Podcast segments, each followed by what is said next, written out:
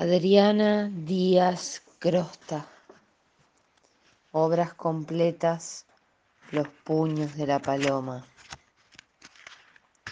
Es conmovedor, muy pero muy conmovedor leer el prólogo. Me gustaría hacerlo, pero prefiero ir al grano y bueno, voy a leer apenas un pedacito. Eh, bueno, lo voy a hacer porque a este prólogo lo escribió Graciela Geller y Patricia Severín, dos mujeres que me resuenan y a quienes admiro por su labor. Y no importa si esto es largo.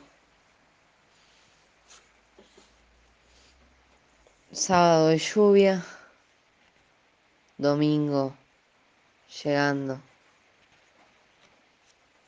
Esto es lo que nos queda de Adriana, además de su obra édita, una cantidad de hojas borroneadas o tachadas en su afán perfeccionista. Claro, también nos queda el recuerdo de su risa de leona, sus miradas a doble mano según el estado de ánimo, un carácter conseguido a fuerza de ser auténtica, sus actitudes de niña y sus actitudes de mujer lúcida, madura, valiente. Nos queda su amor hacia nosotras, nuestro amor hacia ella, su talento literario, sus búsquedas, su corazón deslumbrante y siempre deslumbrándose y también su corazón magullado. No ha sido fácil para nosotras rescatar a Adriana Díaz Crosta de la muerte física. Cada vez que sacamos su letra de las carpetas rotuladas, nos quedamos mudas por la pérdida.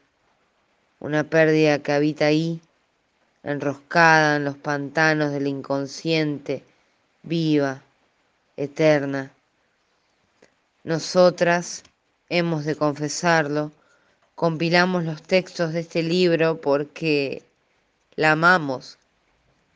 Y su muerte de 35 años, aquel fatídico 25 de mayo de 1995, nos marcó las ojeras y nos dejó esta tristeza perpetua en algún sitio piel adentro. Pero también hemos de confesar estas obras completas nacen de la admiración por una poeta singular, innovadora, con pulsiones comunicativas diferentes y gran nivel escritural. No es solo esta amistad memoriosa la que nos colocó en el comprometido trabajo de recuperar sus textos, es la conciencia de que su estilo no ha de perderse en los innumerables olvidos de la historia literaria Podemos contarles de nuestro desenterrar verso tras verso, con sus letras para abajo y hacia arriba, letras como serpientes, con rayas, flechas y ondulaciones de tinta que nos mareaban en medio de los tupidos renglones. Hemos sido cuidadosas con este legado. Rescatamos cada verso, atendiendo solamente un punto, una coma, algún borde que caía de costado. Si la vida le hubiese dado alguna tregua, ella, con sus tosudas y permanentes correcciones, hubiera pulido a su manera las creaciones que hasta hoy son inéditas. En lo que a nosotras respecta, nos interesa presentarla. Hemos dudado si introducir o excluir algunos pocos textos, pero ahí está Adriana. Y es eso lo que nos importa, más que si un poema cierra mejor que otro. Decidimos que el título general de este libro fuera el mismo que el de su primogénito, Los puños de la paloma. En principio porque ella lo eligió y también porque en esa imagen está retratada Adriana Díaz Crosta, una paloma en serio, en búsqueda de la armonía y la paz. Sin embargo, también una paloma decidida, valiente, con alas pero con huellas, con dulzura pero indócil, firme, sólida, sana, entera, con puños una de nosotras viviendo en Reconquista, Patricia, otra en Santa Fe, Graciela, y cada una con su historia a cuestas, con su cotidianidad a cuestas, y cada una escapándole a la tarea de atravesar una y otra vez el dolor, nos llevó buen tiempo esta asignatura pendiente. Pero aquí estamos con la sensación de haber cumplido nuestra parte, que es una forma diferente de abrazar a nuestra amiga poeta, querida, querida, querida amiga Adriana del alma. Graciela Geller y Patricia Severín.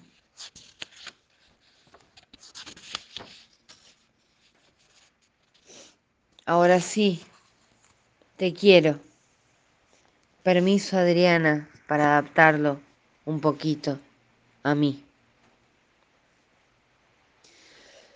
Te quiero desde la punta de mis dientes hasta la saliva sublevada cuentagotas de la bronca. Te quiero pese a tus achaques a la polio que te sobrevino, estás de vuelo corto y deforme.